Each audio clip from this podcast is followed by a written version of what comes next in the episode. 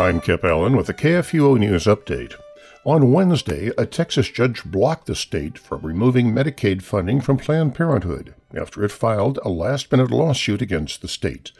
The new rule was set to go into effect February the fourth after the Fifth Circuit Court of Appeals ruled that the state could defund the abortion corporation.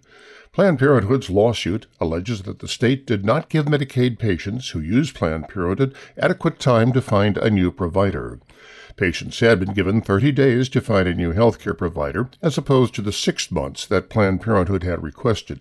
Now that grace period has ended, Travis County Judge Maya Guerrero Gamble ruled that the patients should be given more time and set a hearing for February seventeenth and placed a temporary restraining order on the rule. Lawmakers in Kansas last week overwhelmingly passed a ballot measure that, if approved by state voters, would amend the state constitution to clarify that there is no right to an abortion.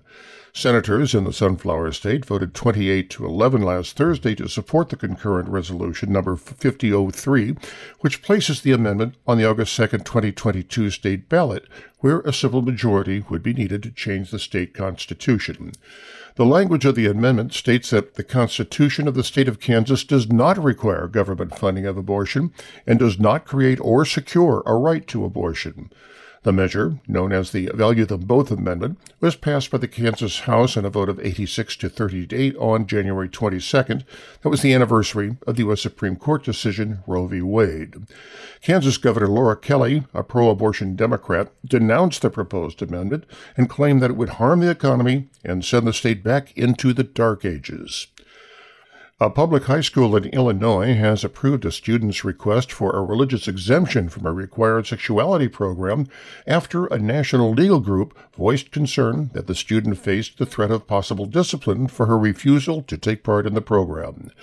First Liberty Institute announced yesterday that senior Michaela McBride's parents are satisfied with the offer from the administrators at Illinois Mathematics and Science Academy in Aurora for their daughter to complete an alternate assignment instead of participating in the school's gender and sexuality program.